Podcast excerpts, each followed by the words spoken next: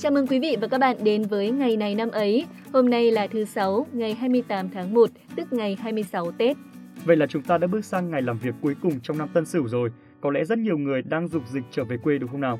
Vào khoảng thời gian này mọi năm thì các thành phố lớn như Hà Nội và thành phố Hồ Chí Minh đã dần trở nên vắng người, chỉ có các bến xe, bến tàu là nhộn nhịp từng dòng người đổ về quê ăn Tết thôi Kỳ nhỉ? Đúng rồi đấy ạ. À, hiện tại thì các địa phương đã có những quy định về việc cách ly khi về từ vùng dịch. Và chính vì điều này mà đã có không ít người đã lựa chọn ở lại thành phố để đón Tết đấy Huyền Trang ạ.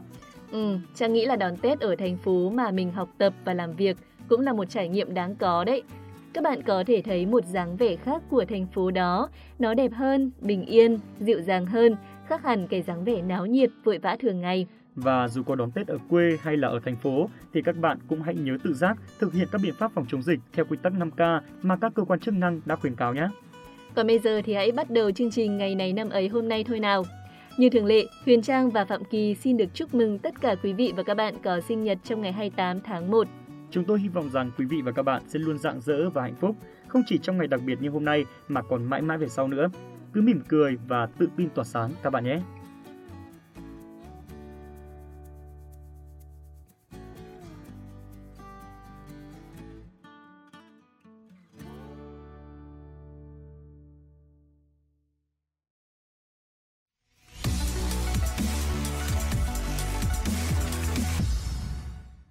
Quay trở lại với chương trình, chúng ta sẽ đến với phần nội dung chính được mong chờ nhất. Chúng tôi đã tổng hợp lại rất nhiều những sự kiện nổi bật diễn ra trong ngày 28 tháng 1 của nhiều năm về trước. Xin mời các bạn cùng lắng nghe. Đầu tiên là những thông tin trong nước.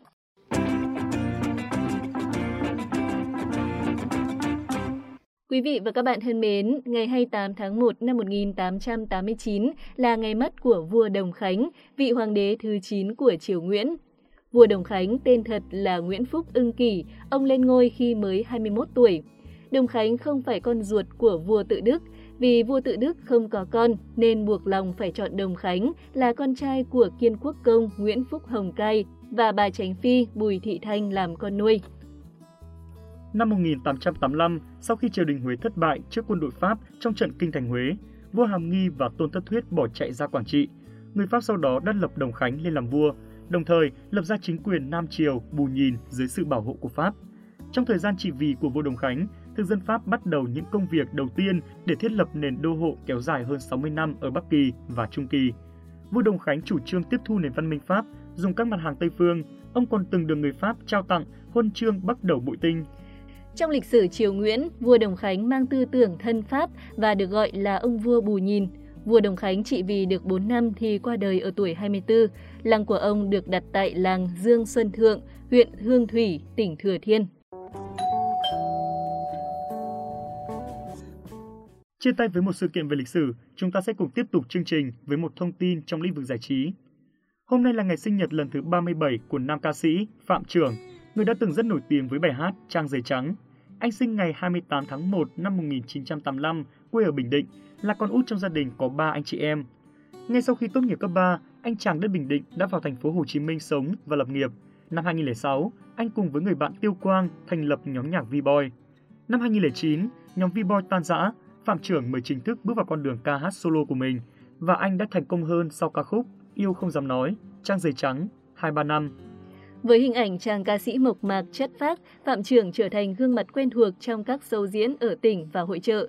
Đi đến nơi nào, nam ca sĩ cũng được chào đón và yêu mến ở nơi đó.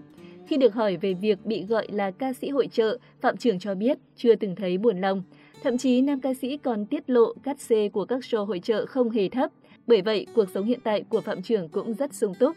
Anh có thể mua nhà, mua xe hơi tiền tỷ mà không phải băn khoăn. Không chỉ sự nghiệp vững chắc, chủ nhân bản hit Trang giấy trắng còn có cuộc hôn nhân viên mãn bên bà xã Lê Nga. Được biết, vợ của anh là giám đốc của một công ty giải trí. Dù đã kết hôn từ năm 2010, nhưng mãi 5 năm sau, cả hai mới công khai. Bằng sự tin tưởng và tình yêu chân thành, hai vợ chồng Phạm Trưởng đã bên nhau được 12 năm. Giờ đây cả hai đã có một cuộc sống hạnh phúc bên bà nhóc tỳ đáng yêu. Ở tuổi 37, giọng ca 23 năm dù không tham gia nhiều sân khấu âm nhạc như trước, nhưng những sản phẩm và tên tuổi của anh vẫn luôn được khán giả yêu mến.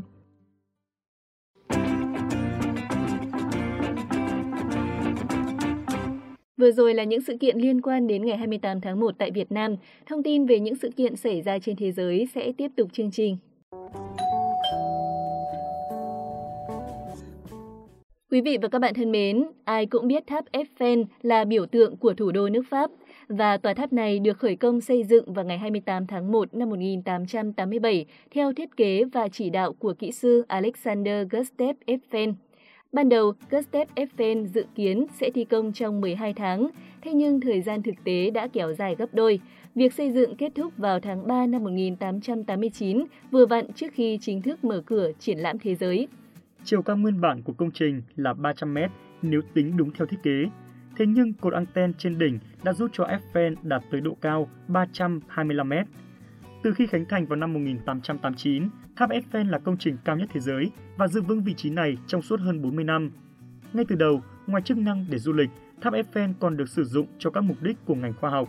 Ngày nay, tháp tiếp tục là một trạm phát sóng truyền thanh và truyền hình cho vùng thủ đô Paris. Trở thành biểu tượng của kinh đô ánh sáng, tháp Eiffel là một trong những công trình kiến trúc nổi tiếng nhất toàn cầu. Vào thời kỳ đầu, công trình đã gây ra những tranh cãi về vẻ thẩm mỹ, công năng. Tuy vậy, tháp Eiffel vẫn giành được thành công nhanh chóng, trở thành địa điểm thu hút du khách bậc nhất và con số dần ổn định từ những năm 1960. Trên thế giới, có nhiều công trình xây dựng được dựa trên mẫu tháp Eiffel nguyên bản. Các bản sao này có mặt ở Pakistan, Nga và Mỹ. Công trình đầu tiên lấy cảm hứng từ tòa tháp này là tháp Blackpool tại Anh. Blackpool được xây 5 năm sau khi người Anh nước Pháp được hoàn thành. Thị trưởng của thành phố đã ra lệnh xây dựng Blackpool vì muốn có một công trình hoành tráng, đáng chú ý bên bờ vùng biển Lancashire.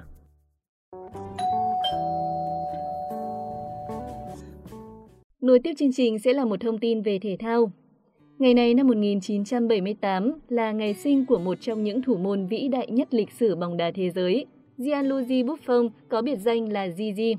Gianluigi Buffon sinh ra trong một gia đình theo nghiệp thể thao ở Ý. Mẹ anh, Maria Stella, là một vận động viên ném đĩa. Cha anh, Adriano Buffon, là lực sĩ cử tạ. Hai chị em gái là vận động viên bóng truyền và người bác là một vận động viên bóng rổ. Buffon ra mắt khán giả khi mới 17 tuổi trong màu áo của Parma. Sau 4 mùa bóng trong màu áo Parma, anh được chuyển sang chơi cho câu lạc bộ Juventus vào năm 2001 với một kỷ lục thế giới về giá trị chuyển nhượng dành cho một thủ môn 53 triệu euro. Trong thời gian 17 năm thi đấu cho Juventus, Gianluigi Buffon đã giành 22 danh hiệu lớn nhỏ, trong đó có 10 chiếc vô địch Serie A. Đáng tiếc thủ môn này lại không có duyên với Champions League khi lập hat-trick về nhì với 3 trận chung kết đều thất bại. Tháng 7 năm 2018, Buffon chính thức gia nhập câu lạc bộ Pháp Paris Saint-Germain dưới dạng chuyển nhượng tự do.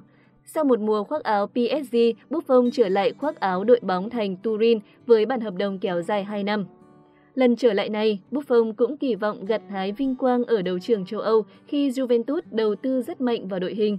Đáng tiếc là mọi chuyện không diễn ra như ý Buffon khi Juve liên tục bị loại sớm. Trong hai năm cuối khoác áo Juventus, Buffon chỉ là dự bị của Gujek Szczesny. Mùa này, thủ môn người Italia thi đấu 12 trận và giữ sạch lưới 6 lần. Dù vậy, anh vẫn không nhận được niềm tin từ người đồng đội cũ là huấn luyện viên Pirlo. Sau khi quyết định chia tay câu lạc bộ Juventus vào cuối mùa giải 2020-2021, thủ môn Gianluigi Buffon chính thức trở lại Parma, nơi anh bắt đầu sự nghiệp thi đấu.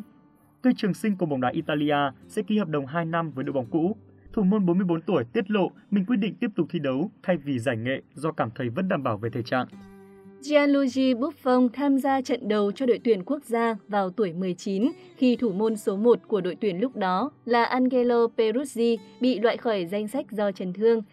Tại vòng chung kết World Cup năm 2006, anh thể hiện một phong độ xuất sắc, đó là giữ sạch lưới trong 453 phút sau 5 trận đấu.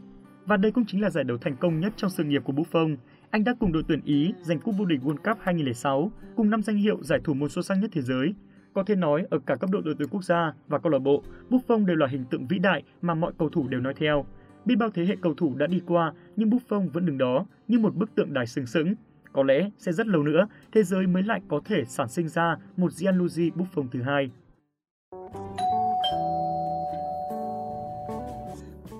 Còn bây giờ sẽ là sự kiện cuối cùng mà chúng tôi tổng hợp được trong chương trình ngày hôm nay. Ngày 28 tháng 1 năm 1985, ca khúc huyền thoại We Are the World đã được thu âm tại Hanson Recording Studio, Los Angeles, Hoa Kỳ bởi Michael Jackson và Lionel Richie. We Are The One được phát hành vào ngày 7 tháng 3 năm 1985 và là đĩa đơn duy nhất của album này.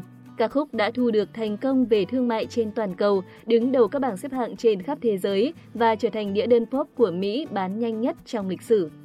We Are The One được nhận chứng nhận bạch kim từ Hiệp hội Công nghiệp ghi âm Hoa Kỳ tới 4 lần. Với sản phẩm này, người hâm mộ cảm thấy thích thú khi được nghe các ca sĩ từ nhiều chủng tộc cùng hòa giọng trong một bài hát. Họ còn cảm thấy thích thú hơn nữa khi tiền mua ca khúc We Are The World sẽ được dùng cho các mục đích từ thiện. We Are The One từng nhận được rất nhiều giải thưởng, bao gồm 3 giải Grammy, một giải thưởng âm nhạc Mỹ và một giải sự lựa chọn của công chúng. Với doanh số bán trên 20 triệu bản, đây là một trong số 10 đĩa đơn bán chạy nhất mọi thời đại trên toàn cầu. Số phát sóng ngày này năm mấy hôm nay, ngày 28 tháng 1 xin được phép dừng lại tại đây. Xin cảm ơn các bạn đã quan tâm lắng nghe. Xin chào tạm biệt và hẹn gặp lại.